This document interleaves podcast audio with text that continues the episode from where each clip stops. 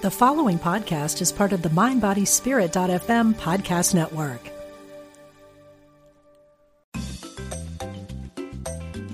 You're listening to Unity Online Radio, the voice of an awakening world.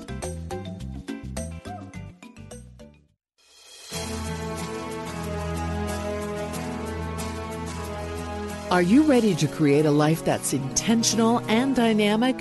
Welcome to the Intentional Spirit with your host, Reverend Temple Hayes.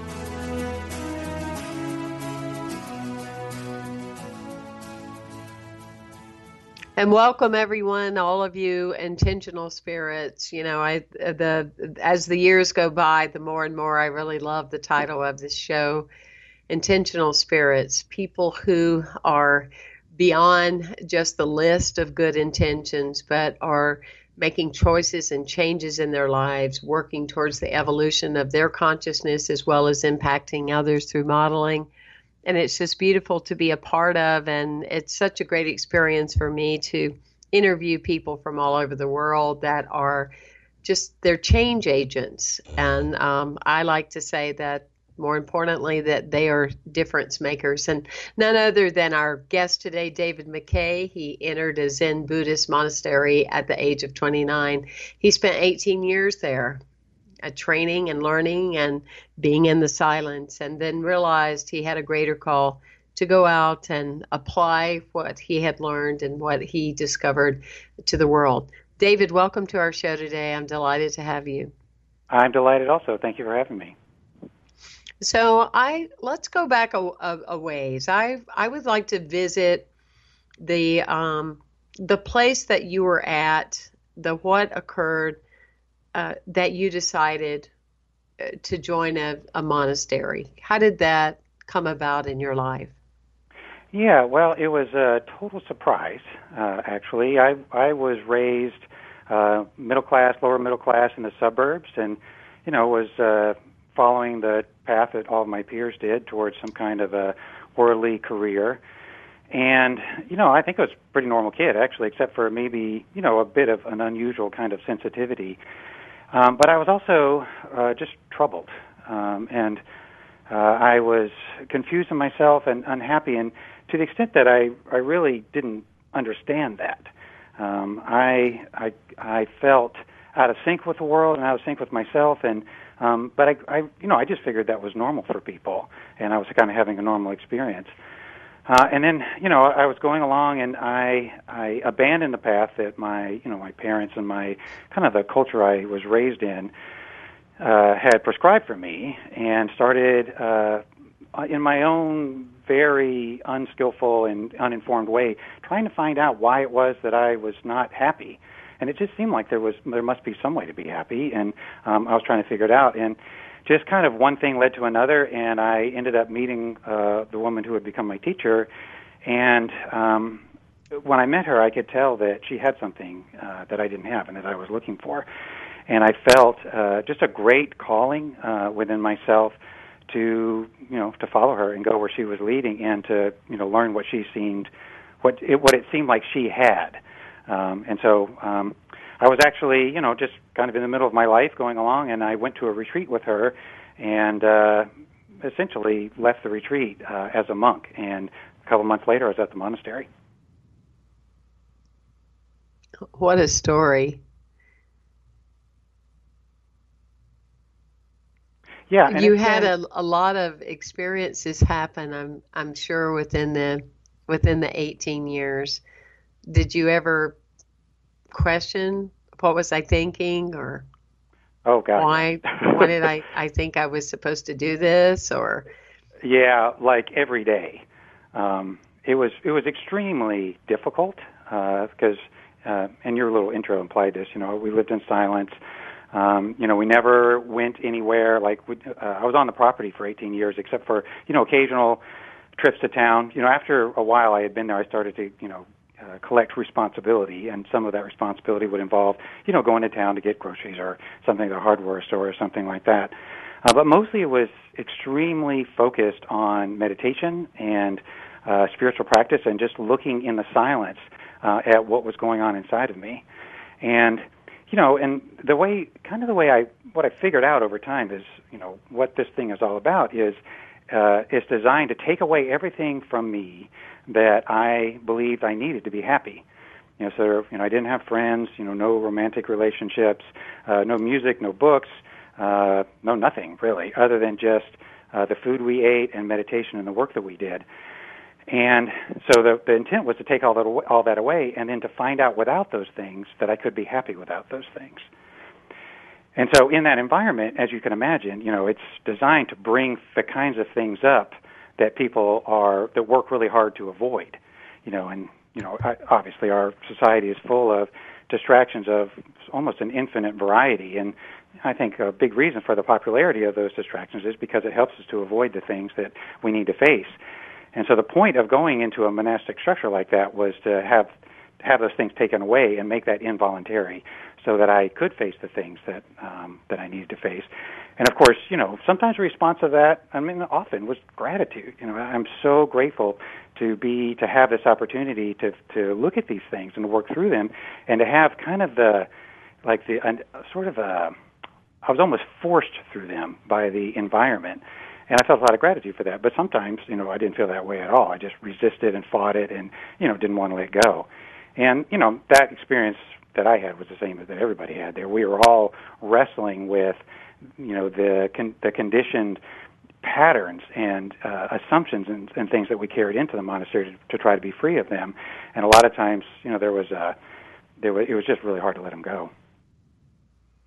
And I really appreciate your willingness to kind of delve into it and to elaborate it, you know, to talk about it more. I know many a time through, you know, soon be 30 years of ministry, I tell a lot of stories related to someone at a monastery. But I think in general that I think we are all kind of fascinated by just the whole concept, especially people that lives in this modern 2018 world, that how can you even be detached from your computer, which we used to call phone, which we used to call camera, which we used to call, you know, always connect, bethere.com. And it, you know, it is fascinating to think of a group of people that coexist, that live in a space with so much silence. I know here with the chaplain program, I know how I felt when I went through all of my years of shamanic practitioner work, when my teacher would say, well, tomorrow we're going to be, you know, spending all day in the silence. I would immediately start talking. I would start talking like this, and then I would start talking like this, and let me tell you this, and and then I would just get so anxious, and my anxiety, like, what would that be? Like, I can't imagine, And I find that to be like for the chaplains too. And now when I brief them, I say, you may find that this is what is happening to you, but just let it be okay. But I can't imagine now, all these years later, that it's like silence is so necessary. It's what helps with our shadow work. It's what keeps us grounded and aligned.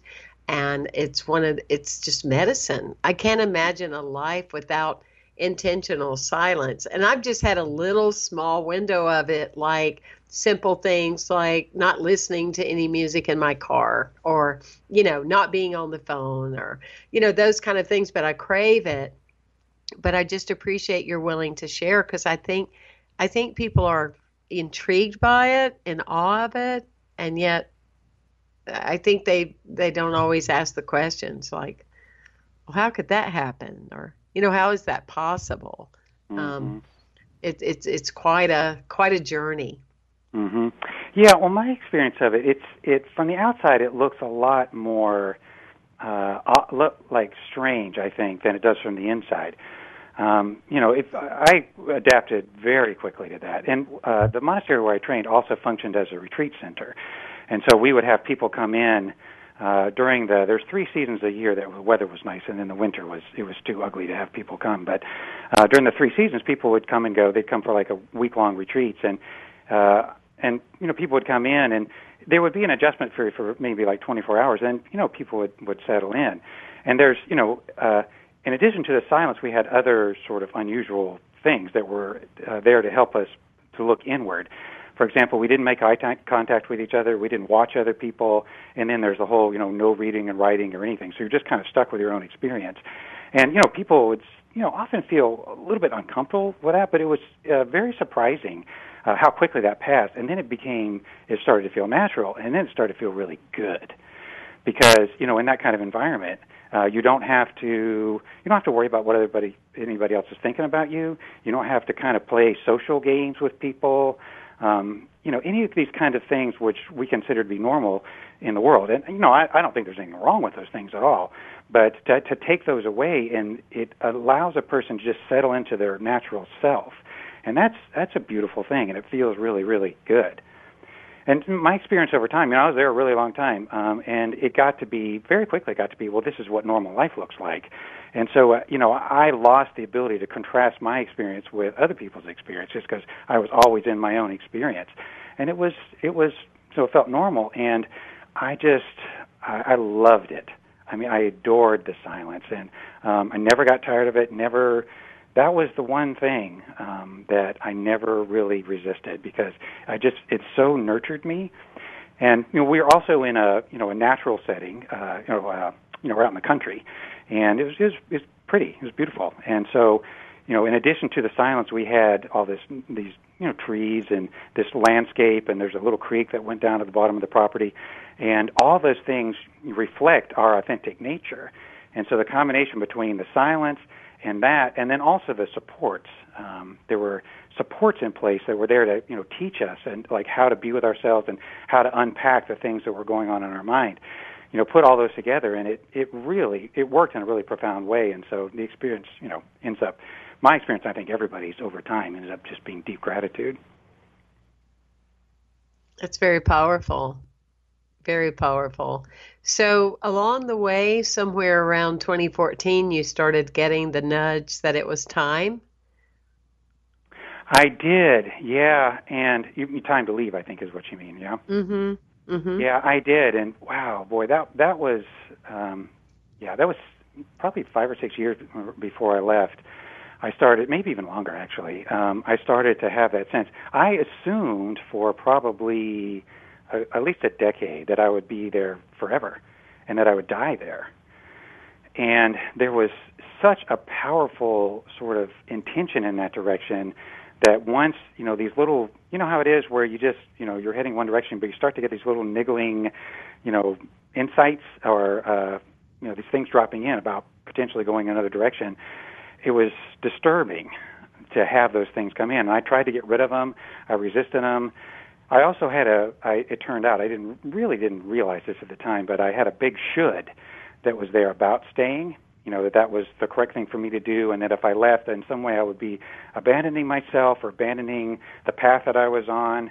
And so I fought it for years and then and struggled. And there was a lot of angst as I just struggled with that. And then this amazing thing happened at the end where I was struggling, and I just couldn't find my way through to a place of clarity. I was just, because of that conflict I'm describing inside. And one day we had the monastery was way out in the country in California, and it was beyond the edge of the monastery property, there were these country roads that went for miles, and I spent hours and hours and hours down there on the time that we had, off from work. And one day I was down there, it was a Sunday afternoon, which was the time that we had to do that, and I was just walking along, and it's just one of those miraculous things where it just suddenly shifted. And all that resistance fell away, and I realized that I had been resisting where my life was calling me to go. And after that was really easy. And it was one of those things, though going to the monastery was the same way, actually. Like I said, it was a surprise. I never intended for that to happen. Certainly wasn't anything my family was predicting or anybody that I knew. But when it showed up, there was no question. I like to say I never made a decision to go there. I just went. It was just so obvious. And the thing that I was waiting for as I was struggling with this calling to leave was I wanted to have that same experience as I left, because I knew that that's what I would rely on for the rest of my life, because if I left the monastery in a place of clarity, knowing that I truly was called to do that, and I wasn't being called away from the work that I had to do, If I had that certainty, then I would rely on that the rest of my life, and I wasn't willing to leave without it. And then it just happened in this very little sweet way. It wasn't big, it wasn't dramatic or fireworks or any of that kind of thing. It was just this little sweet thing where it suddenly shifted, and I just knew. And as I predicted, that's what's happened. Since I left the monastery, it's been magical what's happened, and I think it's because I was able to leave in that place, and I've never looked back. I don't doubt that decision at all. What a rich, amazing life. It really is, and it continues. I'm right smack dab in the middle of it. And I had a, there's this thing I call conditioned mind. It's these, I'm sure you have your own language for talking about it. It's these set of assumptions and behaviors and beliefs that we were taught to believe when we were kids. For people who are not aware of them will determine where they go in their life and the decisions they make and the preferences they have and all those kinds of things. And, it's working through all of those things is the way to the place of, union, and that's where the magic happened. And, there's a skill that happens right there. And I've been privileged to be able to devote a large part of my life to looking into that and honing that skill. And I think one of those pieces of conditioned mind that I had before I left was some kind of idea that when I left the monastery, my practice would dissolve, or I would get confused, or, I'd lose, the self-love, which for me is central to this whole thing, the self-love that had happened for me there. And that has not been the case at all. It's been really expansive, and I've been able to have different kinds of challenges and opportunities that were available to me there. For example, different kinds of work experiences, intimate relationship, these kinds of things, and they've all helped me to grow in a way that wouldn't have been possible to me there. So anyway, it continues to unfold, and I feel like I'm in the same process, just inside a different content. I love the title of your book and your website, and I can't wait for us to delve into that. The One Open Door. And for those of you that are tuning in, go to theoneopendoor.org so you can not only look at the book, but know more about David and follow his tremendous work. So how did the book come about? Well, I actually started writing. I got permission from my teacher to begin to write a book at the monastery. We had to get permission for everything, and so she supported it, and I worked on it here and there as I was going through, and it never really turned. It never. I mean, I finished it like 5 times. How that goes, but it never really got to a point where it was just felt ready to put out into the world, and then I left and hesitated, actually, for about 1.5 years. I felt unsure and unclear. I felt extremely qualified to offer spiritual practice to people because a part of the training that I received was I learned how to do one-on-one work with people. I learned how to do group work. I facilitated hundreds of retreats at the monastery, but I felt I just was unsure if that's what I was called to do, and it's I look at it as a tremendous responsibility to put myself in a position of offering support for people who are trying to end suffering. So I hesitated for a while, and then after a while, it just felt like that was the thing to do, and then that's when I decided I was going to try to put the book together. So most of it was written at the monastery, actually, and I changed very little. I did add a bit at the end about my departure, just so I could kind of finish the story. I love, in looking at your website as well at theopendoor.org, as well as the cover of your book, I love that you say, may we all be free from suffering. May we be happy. May we find our way and live in peace. That understanding alone, if it were the common thread in everything, wow. It wouldn't take long for things to quickly change or shift or just to be perceived in a different way. But my curiosity is, with both the book and the way you present yourself, there's no face, there's no eyes, there's no mouth, there's no ears. What is that for? Well, boy, that's a very perceptive question. It's something I've looked at a lot for myself. You know, we live in a world, from what I can tell, of self-promotion. You know, even down to, you know, you have to have, what do they call it? You have your personal brand. You know, so there's a lot of self-promotion going on. And I don't think that necessarily in itself is problematic. But, you know, for me, the center of a life that is truly happy and truly at peace is a realization that I am not this person who I believe myself to be. And what I mean by that is the way that I was taught to believe that I am. So, you know, a part of our social conditioning, you know, so the way that we're trained to live in society is that we become a somebody. I'm putting kind of quotes around that word. We become a somebody. And that somebody has certain perceptions, certain opinions, habits, these kinds of things. And that somebody is designed to fit into the context that that person grows up in.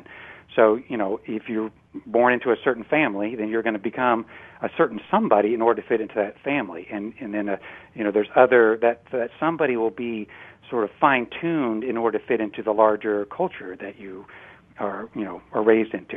And that's how we all kind of like fit together inside a culture. And so there's a certain, you know, efficacy with that. But the trouble is that we think that's who we really are. I mean, I guess perhaps I should just speak for myself, because it's hard to know really what's going on with other people. But no, I couldn't agree. I couldn't agree with you more. We are programmed from early on. I'm right there with you, and you know, part of what we do in conscious thinking, whether it's Unity or the Centers for Spiritual Living or what we call New Thought, though there's nothing new about it. It means the new thought that we have unto ourselves. Is that part of that is that we are, from early on, we're trained by our environment, our culture, depending on who our teachers were, the experiences that we had. I couldn't agree with you. I mean, I agree with you so much that we are taught to be somebody, and often the missing in that is the knowing that I could have been anybody. And the missing within that is that I actually have a body and I was created to be a human being. And in the depth of that, it's like, I am really here to be unique and original. But we are so programmed so early in life of, you know, you've got to wear the right style clothes and boys do that, girls don't do that. You know, these are pigs, this is that, we eat this, we don't eat that, we do this, we've got to run, get under our desk because we could have a bomb, you know, goodness forbid, or the end of the world could come, or we're so, to me, programmed to be less than, to give power to so many other things outside of ourselves. And it's still going on in 2018, you know. Oh, absolutely. As much as time and time again, and so many different experiences of people remaining diminished. You got to have this kind of shot. You have to have this. It's that mass reality of training people that by yourself it just can't happen. You know, you got to have this and that, good, bad, or indifferent. So I love what you're standing for, and would like to see more people be captivated by the very nature of how cool would it be if everybody knew that they were original and they didn't give their power away to everything and everyone. Oh, totally. Yeah, I am so with you. Yeah, and the other thing that I see about it is, you know, inside that somebody, you know, there's some fundamental assumptions that are not true, that are self-destructive. You know, we believe within that somebody, we believe we're not okay, you know, that we're not adequate to our experience. We're not the person we should be, you know, and, you know, we're too much of this or not enough of that or those kinds of things. And unfortunately, you know, folks who believe in the reality of that somebody, and, you know, it sure appears like that's most people, suffer because of that. And it's not anything real. You know, there's nothing real in that. Those are just some things that were put there to help us to conform, you know, to the family and society. And it's, you know, it's sad to think about, you know, a person being trapped inside that reality that is not a reality. That's like, as you're saying, that's limited, and it's not creative, it's not spontaneous, it's not expansive. And it's also not necessary. The whole thing is not necessary because it's not real. It's not who we are. So the reason, and I'm actually, to be fully kind of transparent with you, I'm in process with this, with the in terms of like the website and how I present myself, because I want to attempt to represent what I do, and what I do is what I try to offer to people is what I do myself in terms of my own practice. That's seems to me, I'm sure you feel the same way, I'm sure. It's the only way. Absolutely. Mm-hmm. It's the only way a person who is attempting to make a stand for the possibility of transformation can do it with integrity. Is you have to do what you're advocating for. And so, I made an intentional decision not to name the website, not to put my name in it. So I could have done something in a DMcKay.something or DavidMcKay.something. Decided not to do that for that reason, and put the One Open Door. To me, it suggests the possibility that we all have, and I believe that we all have that possibility of opening up to who we really are and getting past this social conditioning. And the same. Oh, I couldn't agree with you. I couldn't agree with you more. I'm grateful for all of you that are tuning in and listening. You're welcome to call in and actually talk to David personally and ask him some questions. It's a great opportunity. 816-251-3555. 816-251-3555. We'll be right back after this short break. Thank you for being with us.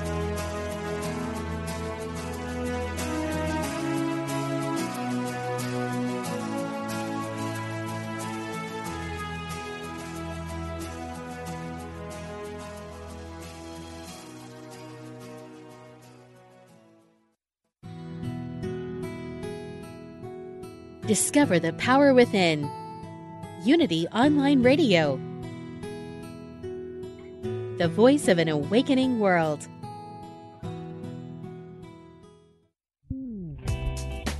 It takes you to power Unity Online Radio. If you'd like to make a positive difference in the world, you can by contributing to this global ministry. Unity Online Radio relies on listeners like you to support our broadcasts that send our messages out to an awakening world.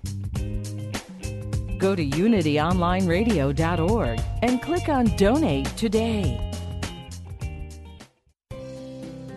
Here's a Unity Mindful Moment with Eric Butterworth, taken from the live lecture, A Course in Practical Metaphysics. Emily Cady, in her Lessons in Truth, makes a statement which I think we need to kind of think about a little bit.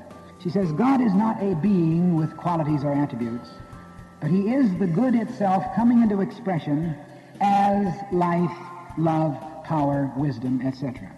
He is the good itself coming into expression as life, love, power, and wisdom. In other words, and this again is shattering to some of us, God is not loving.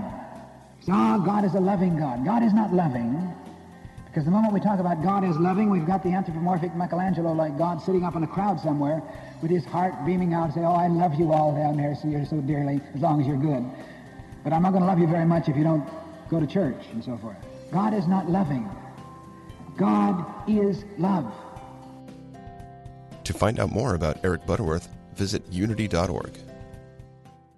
Since 1924, Daily Word has offered inspiration and practical teachings through daily prayer messages to help people of all faiths live happy, healthy lives. The magazine includes 2 months of daily affirmations, messages, articles, and spiritual poetry to help you get inspired. Subscriptions are available for print editions in large type and Spanish, as well as the digital subscription package that includes the online magazine with audio, smartphone app, and daily email. Get your subscription today. Visit dailyword.com or unity.org.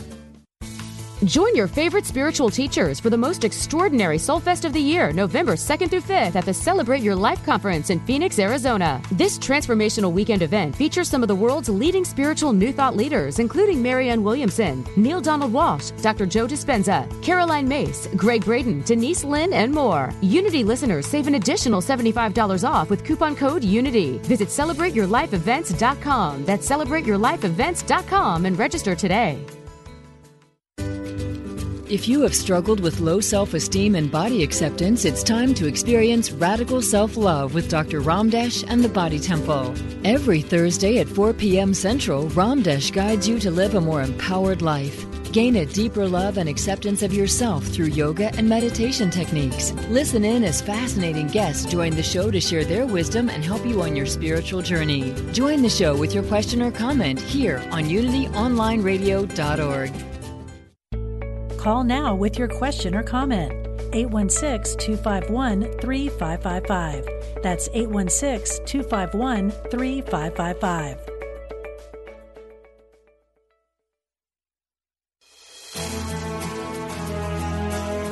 Welcome back to The Intentional Spirit with Reverend Temple Hayes.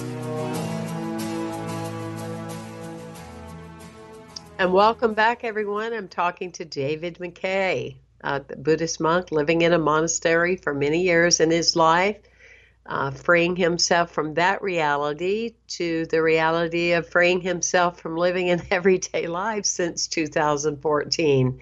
And we are talking about his book, The One Open Door, and that is the same as his website, theoneopendoor.org. I appreciate all of you tuning in, and I appreciate so many of you that have been with me for soon be 7 years. Thank you for sharing our shows with your friends, your neighbors, your family. Really appreciate it. And letting us know who you would like to have interviewed on the show. So David, you were like in the throes of, writing this book. And what were some of the key components that you felt after your 18 years in a monastery, shedding yourself of who I was designed to be, to more of an opening to who I am destined to be? What would you say are some of your learnings, or what are some of those measurable things that when people get the book, they're going to benefit from? Okay, yeah, thank you. Well, the book is, it tells my story, but in similar way to we were just talking about at the website, it's full of me, but the intention of it is, my story was to provide a framework for presenting the tools that I learned. And there is a very particular set of practical tools that I learned. The word I really am enjoying lately is technology. It's sort of like a spiritual technology, because that implies something that really is practical and useful. So there's these particular tools I learned, and what the tools do is so when I went to the monastery, and I think this is a universal experience when people start off in whatever kind of spiritual work that they, feel called to do, what was going on inside of my mind was just gobbledygook. I could not see anything that was going on in there. It was just a mess, and I could see that I was reacting and responding in ways that I wasn't choosing. But I couldn't see how the choice was being made, and I couldn't see how I was being excluded from that choice. And so, for example, some of the things, on the most basic level is it's just our self-talk. So there's a conversation going on in our mind all the time. We tend to believe that's me thinking, this stuff that's going on between my ears, that's me thinking, but it isn't, at least from my point of view. That's conditioned mind talking. And so there's this conversation happening, and through the conversation, there's the conversation is backed up by some unexamined beliefs that we have, that we're all taught about, who I am, what the world is, that kind of thing. And so the beliefs are driving the conversation, and the conversation collects into like stories about me and what's happening, and through that conversation, conditioned mind is taking everything that I'm experiencing and packaging it into me, into my perception, my perspective, or, somebody, for example, like at the monastery, we sat, when we ate our meals, we didn't sit like most people do, like around a table facing each other. We all sat facing out. So there were benches around on the outside of the meditation hall, and the food was in the middle, and you would go to, or the dining hall rather, you would go to the table and get your food, and you sit on a bench facing out, facing a wall, with the idea that, while we're eating, we're still practicing meditation. And then somebody would come along and sit beside me, and, we didn't talk to each other. So there's no actual relationship there. But, I could tell supposedly by the way that they were acting or the way they chewed their food, they didn't like me. you know, or these kinds of things. And right, that mind going on. Totally, yeah. And that was what was so useful about the environment, is that it just put a mirror up in front of me, because it was obvious that there wasn't anything happening on the outside. It was only happening in me. So we end up living in this reality, and this conversation creates a reality like that. Like, I am somebody, you know, people don't like me, and here's why, and, you know, all these kinds of things that all of us struggle with on a regular basis. And the tools that I learned, I mentioned a couple simple ones, and there's a couple more. The whole thing is actually quite simple, but it gave me a way to look into the gobbledygook and start to see the patterns, and to see that, okay, that's what that is. That's designed to pull my attention over here. That story is designed to cause me to feel a certain way and act in this certain way with this kind of consequence that then I'll feel bad about, for example. And so, and those within the book, and within the thread of the story, I actually present those tools and you know, offer them to the extent that you can in that medium. It's more powerful to work with someone actually in their own experience through a conversation. But it is possible to like pick up the tools just through a description of them like that. I love how you put that, and it certainly ways that, you know, we've reflected upon, many of us. I love that you're calling it. It's not your mind thinking it. It's the conditioned mind. Yeah. And that and the being the observer of that, because these thoughts are just flowing all the time, but we are the ones that are the directors, deciding which ones are we going to take on, which ones are we going to elaborate on. And that's pretty cool that there's, other than eating, there's just really nothing going on, and there's no conversation. And yet the conditioned mind is going, I don't think he likes me. Yeah. I must have did something wrong somehow. And in the world where there's not that kind of reflection, it seems real. It's like, well, that person really doesn't like me.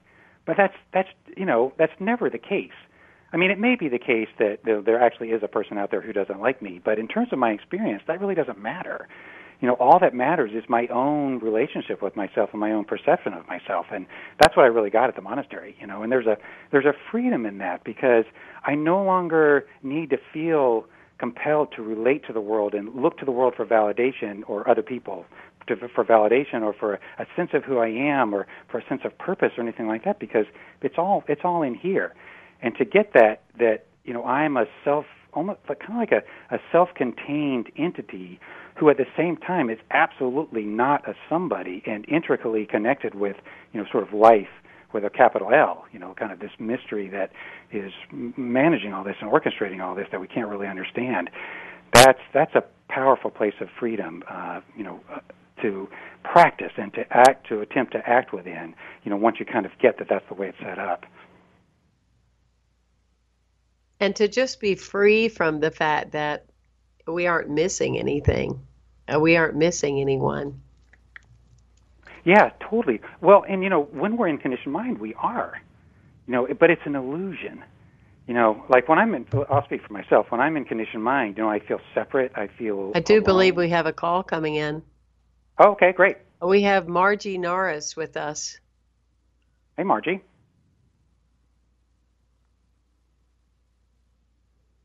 Hello. Hello? Jeff? Okay. All right. Well, okay, maybe she'll call back. Okay. Margie, if you're listening, call us back. We want to talk to you.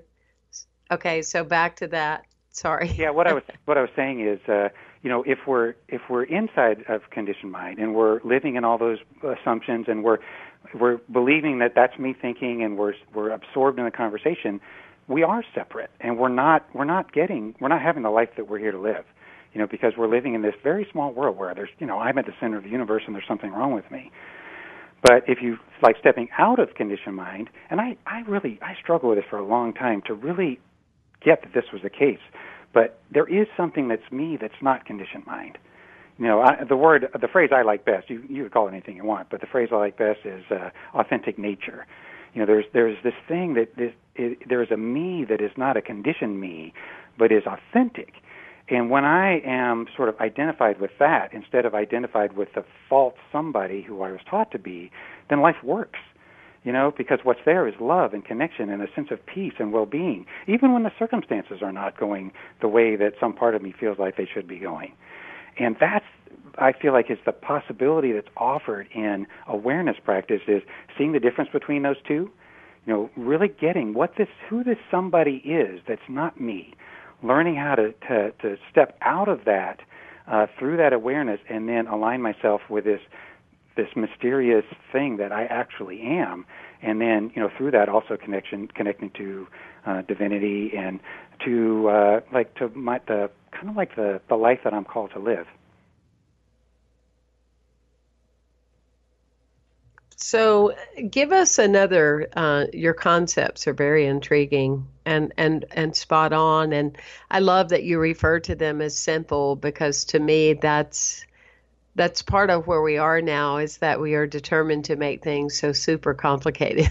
Yeah, totally. Right. So The more simple, the better. The more stripped down, the more acceptable to allow, and those kind of things. What's another concept that you highlight in the book? Well, here's one.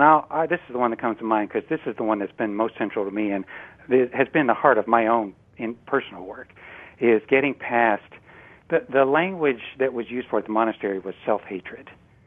You could call it self-judgment, self-criticism.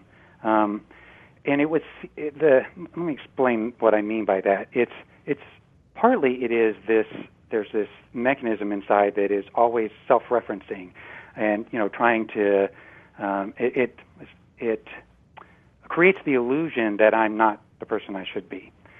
But in a larger aspect, it's the part of the system. I think of conditioned mind kind of like as a machine. It doesn't have life force. It doesn't have real intelligence. It just kind of responds according to the stimuli that comes in to always produce a particular result. And the particular result is a sense of separation and isolation, and then, you know, the suffering that goes from that isolation, which includes, you know, fear and a sense of deprivation and all these kinds of things. And so as a machine, and I, you know, learning how to look at the mind as a machine that has that product, you know, then we can start to take it apart. You know, like, you know, if you don't know how the machine works that runs your car, you can't do anything to fix it when it's broken. But if you understand what all the parts are and how they work together, then you can take it apart and put it back together. So it's the same kind of thing in the mind. And so the part of the machine, from what I can see, the part of the machine that holds the whole thing together and keeps us from really catching on to what's happening is this thing called self-hatred, because anything that is happening is going to be and happening to me is going to mean something about me ultimately when it runs through the machine that is negative about me, and the effect of that is it's going to make me self-conscious. So I'm going to be looking at myself to see what's wrong with me and how to fix that. And, you know, you probably see, you know, people doing that all over the place. I mean, that's a lot of where people's energy goes, is trying to figure out what's wrong with me. Of course, because then I'm going to be distracted. And if I'm distracted and I make it about something external, then I become vulnerable. And if I'm vulnerable, you can pretty much sell me anything because I want it, because I'm coming from the space that I don't have and I need. And it's got to happen to me for me to be okay. So I absolutely. I am. It is such a. It's the kind of thing I know you feel it in your heart. I feel it in my heart. I wish you could just, through a handshake, give it away to people. I know. You know, that they really get that I am enough, and totally. I have a source, and I am going to really assess and be the gatekeeper. I'm going to be that one open door that you talk about, the one open door in your book. And I am going to look at what's coming in and why is it in there and what does it really mean, instead of just this immediate mama trauma, drama, you know, this addictive kind of cycle of bring it on. And it's the same way I see it on the subtitles of the news.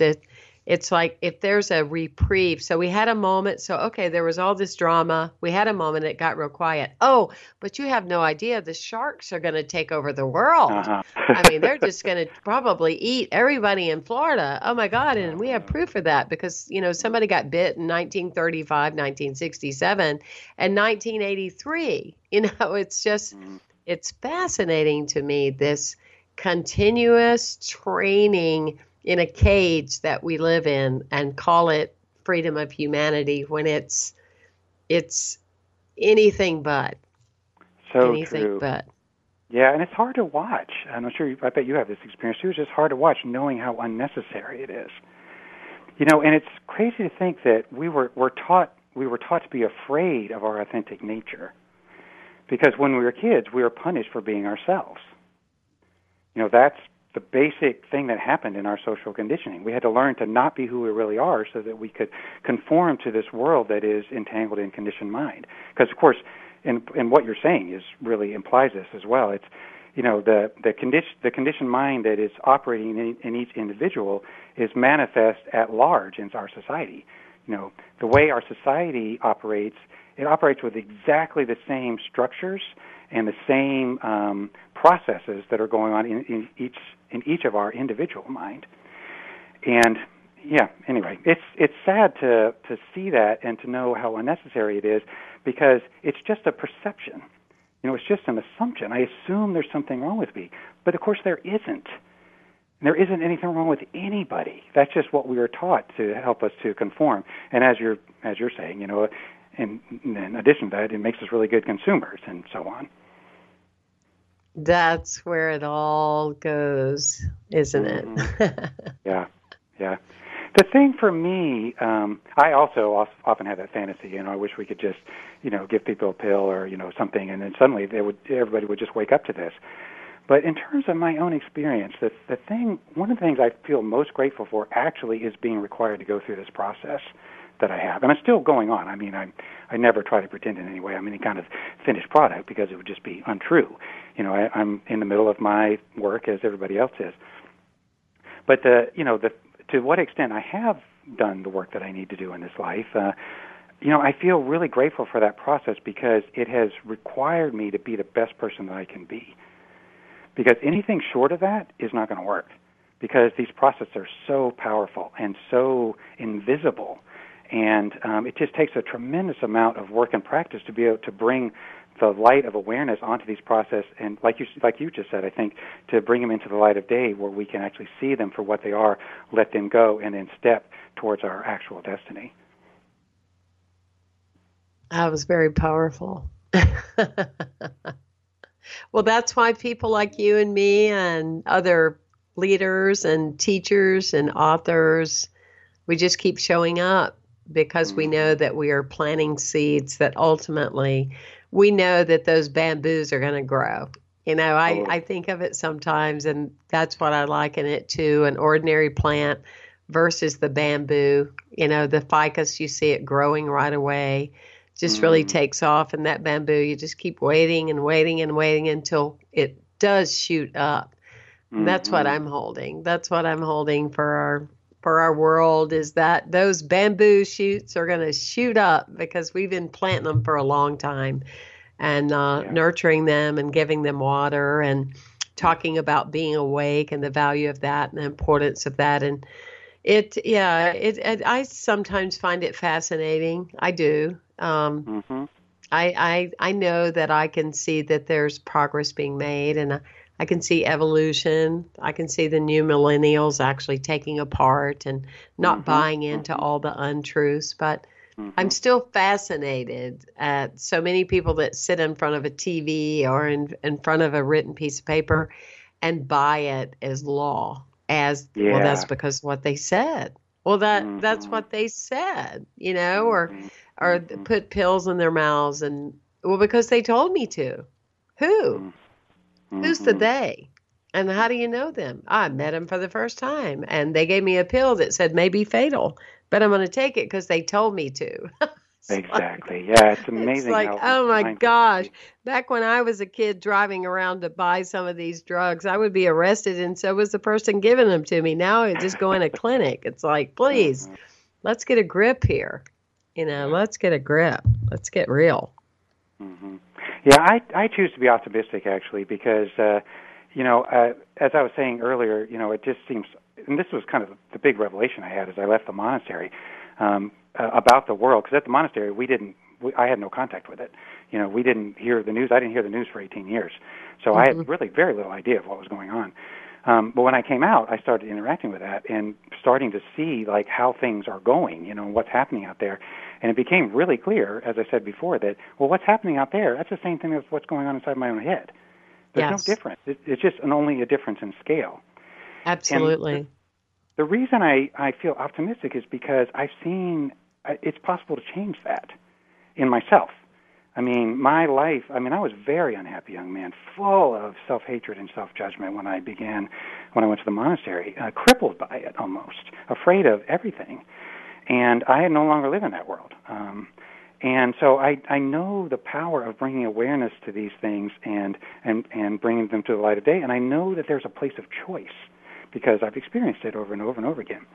And because I can see that in myself, and because the world is set up in exactly the same way as my own mind, I feel confident that we can do it as a whole, as the whole human family, that we can do that same thing, and we can transcend this level of unconsciousness and just the entanglement with conditioning that's going on. Because, of course, that's the thing that's causing the awfulness and, the prejudice and the unfairness and the violence and everything else that's going on out there. It's just conditioned mind operating.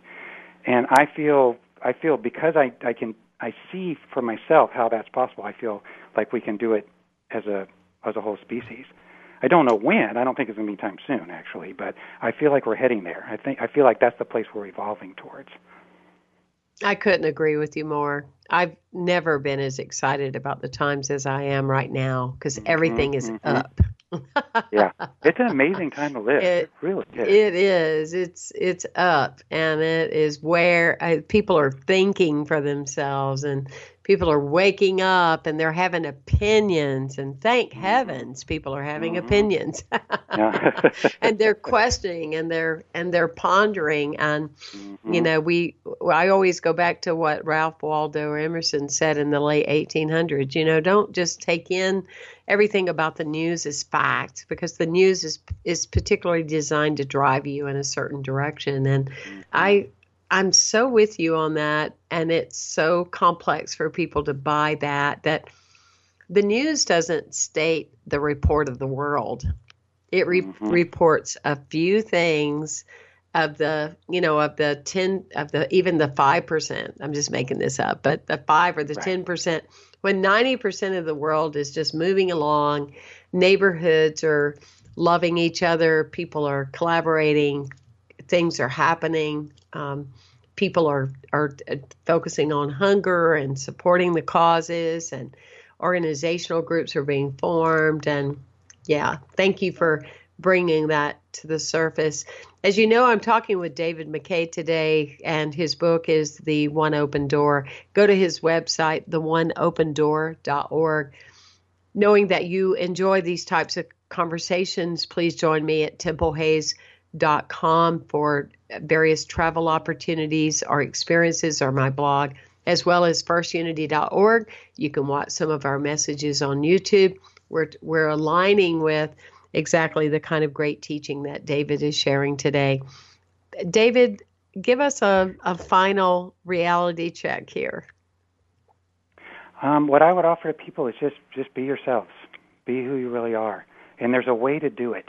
It takes work, it takes dedication, it takes practice, but there's a way to do it. And it's the most beautiful thing that could possibly happen in a person's life. And one of the things that you said, because the opening on your website, may we all be free from suffering. And I think that sometimes, when we say certain things, and I say them too, so I'm not picking on you, please. But like, you just really want to like who you are, and you want to like yourself. I think that what I would say about that is I would say that if you are ongoing with your suffering, I think that's a telltale. I think that David would tell us if there is a consistent I'm suffering, that there is a need there to check and ask why. And where am I off the mark with being my authentic self? What do you think, David? I totally agree. You know, I was thinking about that a minute ago when you were talking about, you know, the state of the world and what's happening. And, you know, and the way I look at that is, you know, I care. I care deeply, and I'm going to do everything that I can. We have a call coming in. We have an Amy. Okay. Welcome, okay. Amy. Let's bring her on. We have just a couple of more minutes. And we don't. Okay, well, it's been interesting. We've stirred some energy today, haven't we, David? We sure have. Yeah, it's really fun. We're visualizing more and more callers calling 816-251-3555. That's exactly what's going to happen. I tell you, it's been a pleasure meeting you, and thank you for sharing your fascinating journey with us and delving deeper and explaining more about a monastery and what that looks like. And it's been great, our connection. I've enjoyed it very much. Likewise. It's a great pleasure, Temple, and thank you for the work you do. I'm really grateful. Back at you. And God bless you, everyone, on this amazing journey that we call life. May you savor every moment and release your suffering. Thank you for being with us.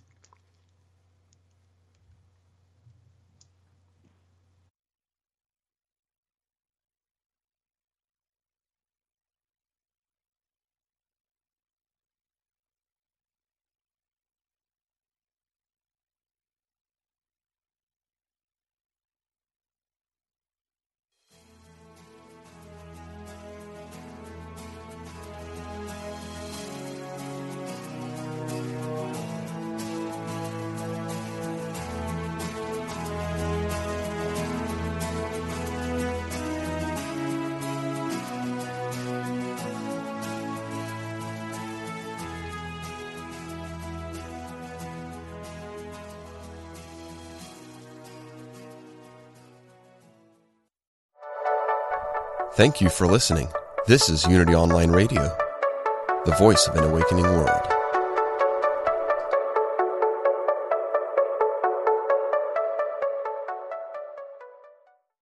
If you're inspired by the teachings of Dr. Wayne Dyer, you will love the Change Your Thoughts, Change Your Life podcast with Nadia Dela Cruz. You are a spiritual being having a human experience.